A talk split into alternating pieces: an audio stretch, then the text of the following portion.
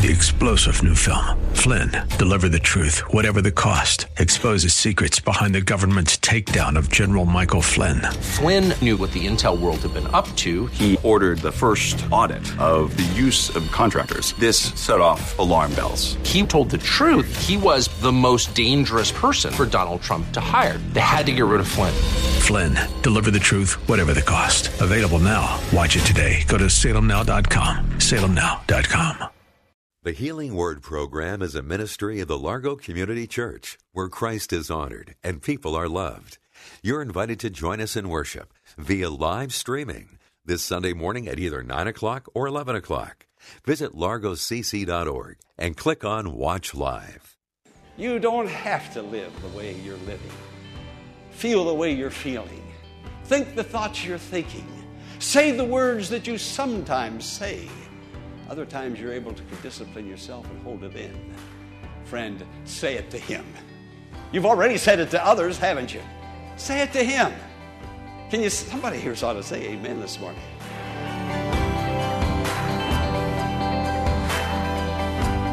Welcome to the Healing Word, a ministry of the Largo Community Church.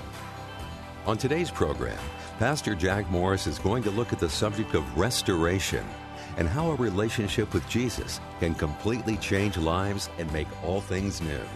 Let's go to the message for today Completely Restored. Now, if you'll look in your Bibles at uh, Mark chapter 3, where we read our text just a moment ago, at verse 5, you'll see where I got my sermon title.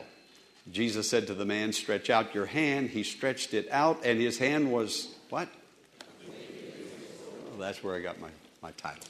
So sometimes I get some good titles, sometimes I don't. but this is a good one today. Completely restored. You see, when Jesus does something, he completes it, doesn't he? He doesn't do anything halfway or two thirds of the way or even 90% of the way. And he, he makes a full commitment, and that's what he expects from us, isn't it? A, a, a complete disciple, completely following the Lord, completely restored to a relationship with Jesus. I mean, completely, all the way.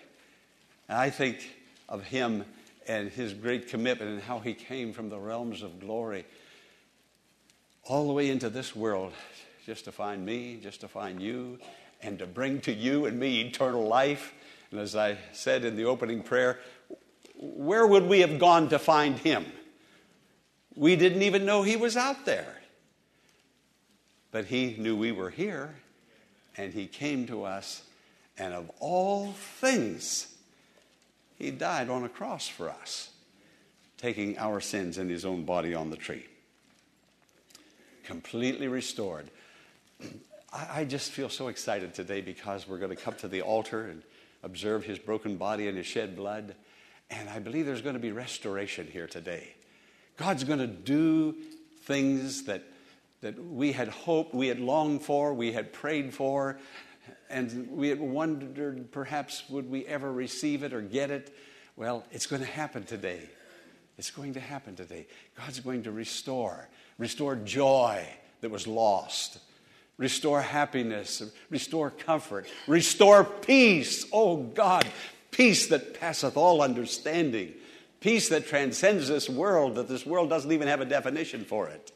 He's going to give that back. You had it. Remember when you had it? Remember when you loved everybody? Well, today, through Him, His broken body. Listen, if you come to this table, expect it to happen. Expect it to happen. Begin to live and act and behave like it has happened. And if it comes to this, you've come to this table and it doesn't happen, then you're just, your religion is just a form. It's just a ceremony. It isn't the life of Jesus. It's your life. And you're doing it because you've done it all your life. And it became a ritual now. Don't come to this table that way. Come to this table expecting restoration, complete restoration, complete new life.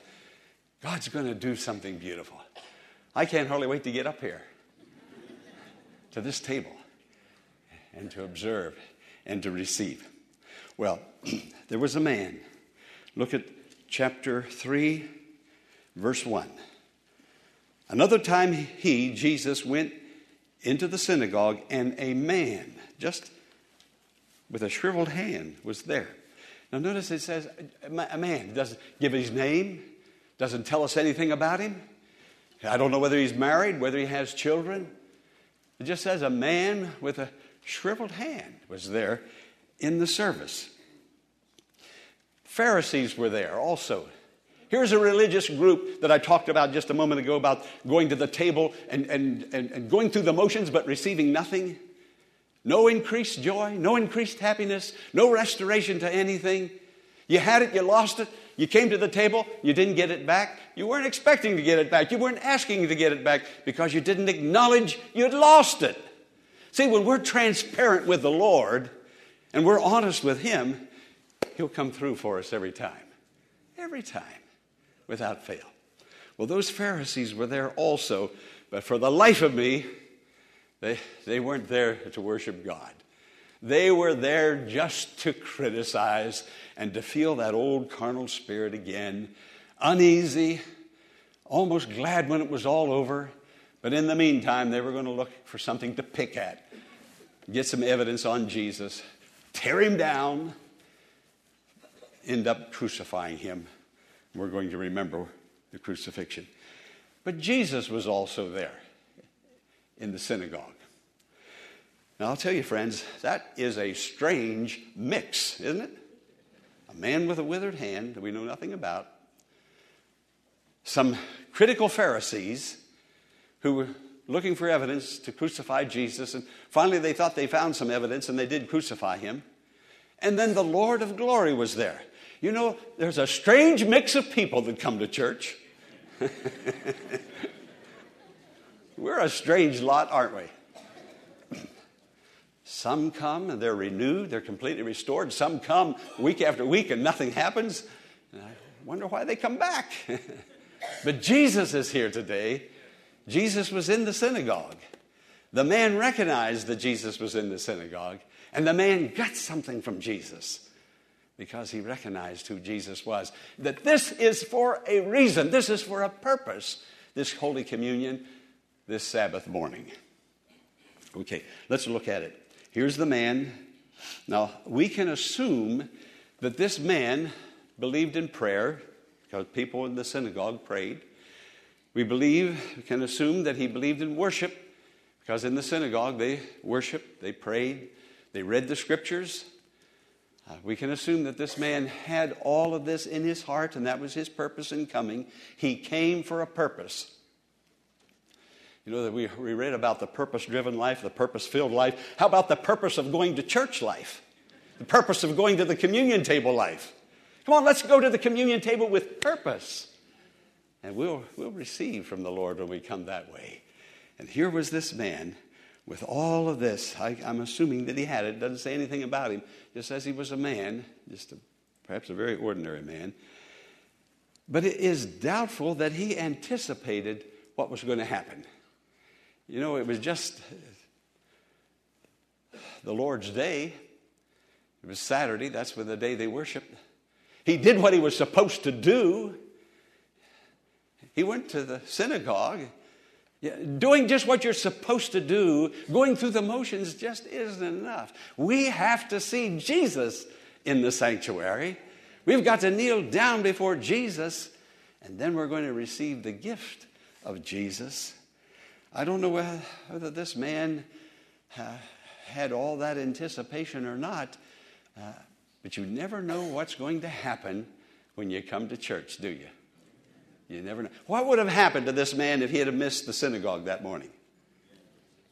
He'd have still had a withered hand. Now, tradition says he was a stonemason. Perhaps a big stone fell on his hand because it says it was restored, so it must have been okay at one time and then he, he lost the use of it. That meant he couldn't provide for his family, he couldn't take care and, and support their needs, and he needed help. And there was no help outside of a miracle. And Jesus was there to give the miracle. But if he had missed that opportunity, what an opportunity he would have missed. He would have lived the rest of his life with a shriveled hand, a shriveled hand, unemployed, unable. Friend, come to the house of God, pray and worship the Lord daily. Then come with all the people of the Lord and meet Jesus as he desires to meet you. It'll be wonderful, it'll be new, it'll be refreshing and great. Now, th- we're going to watch this man, and we're going to watch more clearly Jesus with this man. Jesus works now with an individual. Do we have some individuals here today?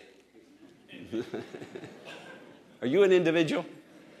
Well, reverently with me, reverently now, let's watch Jesus with this man, with this individual, because this is how Jesus works with individual. And if you're an individual, this is how Jesus is going to work with you. He's going to do something beautiful and something wonderful when we do what he asks us to do. We're going to watch this. Well, that was the first person we're going to see. The second, the Pharisees. Look at verse 2. Some of them, that, the Pharisees, were looking for a reason to accuse Jesus. So they watched him closely to see if he would heal on the Sabbath. that's, that's sad. That's real sad, isn't it? To, just, to, just, to, just to see will he make a mistake? Will he overlook me? Will he not shake my hand or hug me today? You know, or she won't shake my hand or hug me today. Just looking. And then on the way home, did you notice so and so? I'm not going to go there. I've already been there.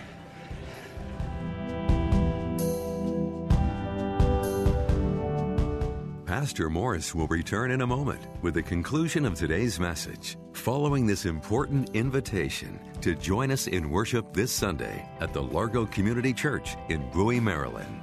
The church of friendship and joy, where Christ is honored and people are loved. That's what you'll experience at the Largo Community Church. Live in person services are now available for you to attend every Sunday morning at 9 o'clock. So we invite you to come to church this Sunday and experience a service full of music, hymns, prayer, and a special message from God brought by Pastor Jack Morris. Policies regarding sanitation, mask wearing, and social distancing are followed, and there's plenty of space for everyone to safely be together in the large sanctuary. If you choose to join us virtually for the live service, simply go to largocc.org at 9 a.m. this Sunday and click on Watch Live at the top of the homepage. No matter what way you choose to join us in worship, know that you're loved and welcomed at the Largo Community Church. Now, let's join Pastor Jack Morris for the conclusion of today's message. There was Jesus. Look at verse 4. Then Jesus asked them, he asked the Pharisees. Come on, it's on the screen. Let's, let's read that together. Then Jesus asked them, Which is lawful on the Sabbath, to do good or do evil, to save life or to kill? But they remained silent. You know, I've asked, I bet, I've asked if I were a betting person. I don't should use that word up in the pulpit, should I? I bet. But I think I've asked about 12 to 15 questions up here this morning already. Already about peace, about restoration, about love and healing, about the things that God can do. Don't remain silent, friend. Start answering those questions inside your heart. Begin to answer them. Come in contact with the Word of God. Let the Word of God come in contact with you. Jesus asked a question, but they remained silent. God can't do anything with people like that. He can't.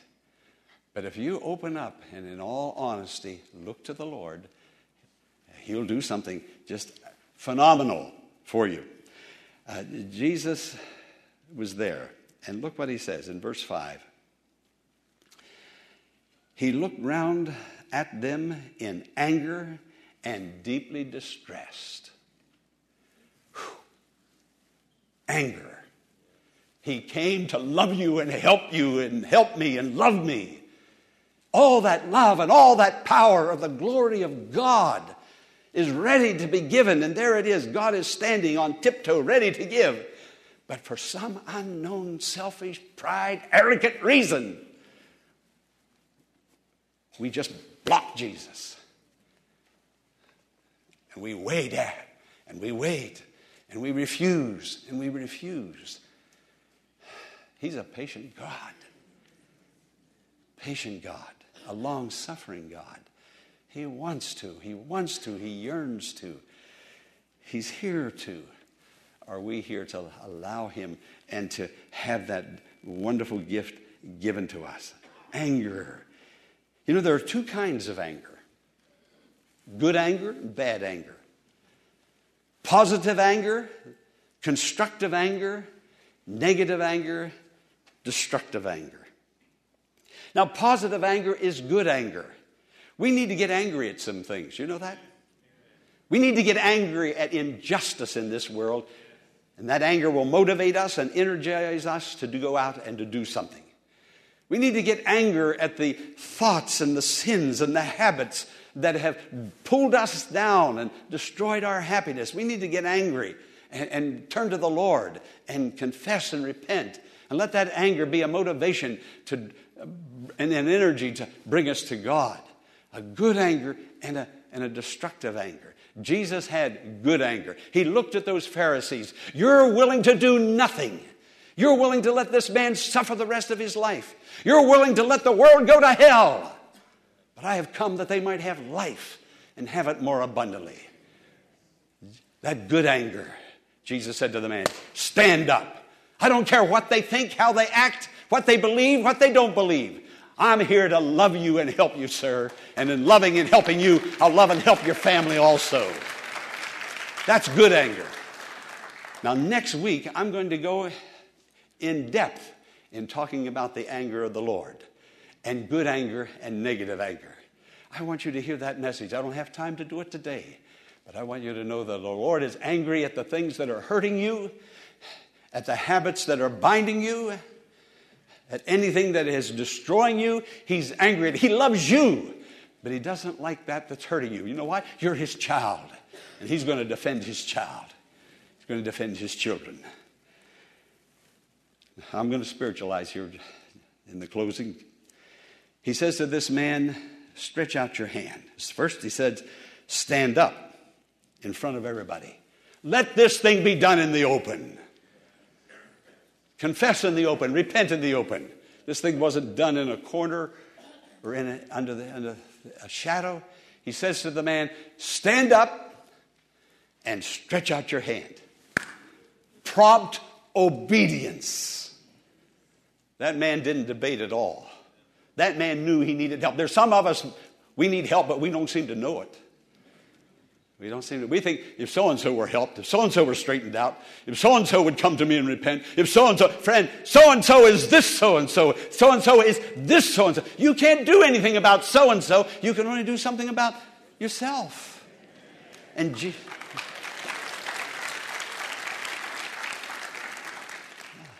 you're waiting for others to repent. Well, you carry a selfish attitude. Friend, that's not the way that the Lord wants you to be. He's our Savior, and He cares and He loves us so, so greatly. He said, he said to this man, Stand up. I'm going to do something that's going to bless you and help you, and I, I don't care who sees it or knows it. Let the world know about it. It's recorded in the Bible. Right in front of those Pharisees. That man stood up. He stood up quickly. Friend, don't de- debate it wait to make up your mind. Just, this is his word. Man stood up, stretched out his hand, prompt obedience. Now, the hand, here, here's the spiritualization of it.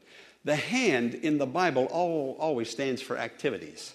We reach out, we do things with our hands. What would we do if we didn't have hands? Hands are always active, touching, reaching, holding. Hands are, are active. One place Jesus said in Matthew 18, if your hand offends you, cut it off. In other words, you have some behavior and some action in your life that's going to bring you down and hurt you. And it's better for you to cut your hand off or, or cut off some of that behavior that you're, you're, you're putting out there.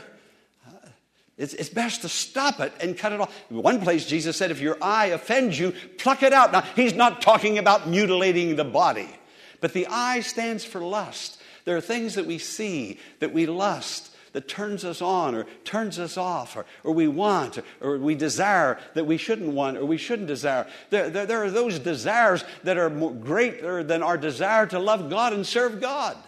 And Jesus said, if you have those kinds of desires, then just pluck it off. If you have those kinds of activities, then cut it off and stop it immediately. There are some things that you have to do, some things that I have to do. Jesus said to the man, There's something, sir, you have to do. What do I have to do? You have to stand up and stretch out your hand and do it in front of everybody. That's what you have to do. If you get what I want you to get, you're going to have to do what I want you to do. How am I doing so far now?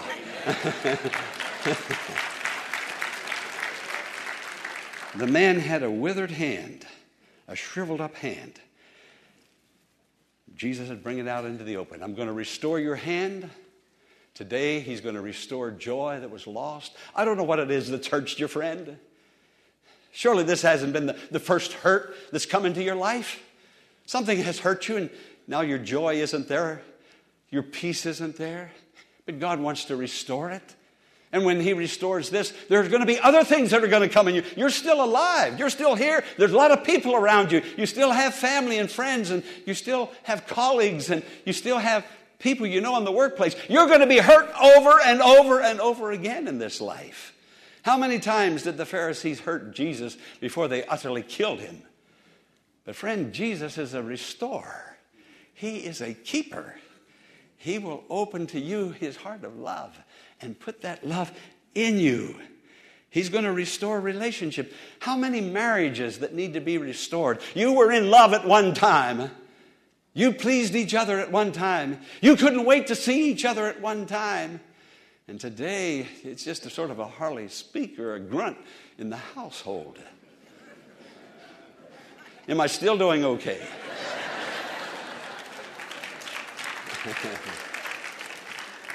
He's a restorer of shriveled up, withered away marriages, of withered and shriveled up relationships, and shriveled up joys, and lost happiness.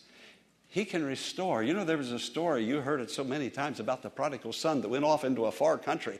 And friend, you don't have to go out there into, into the world or down into the district. The far country is right here in my mind and in my thoughts, I can separate myself from a friend, uh, somebody, the pastor. I can separate myself and go into the far country right here. I don't have to do it anywhere else but right here, sitting on a pew. But you know what? The man came to himself. that young boy came to himself. He went home. He was restored. You don't have to live the way you're living, feel the way you're feeling. Think the thoughts you're thinking.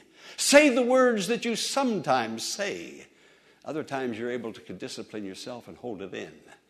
Friend, say it to him. You've already said it to others, haven't you?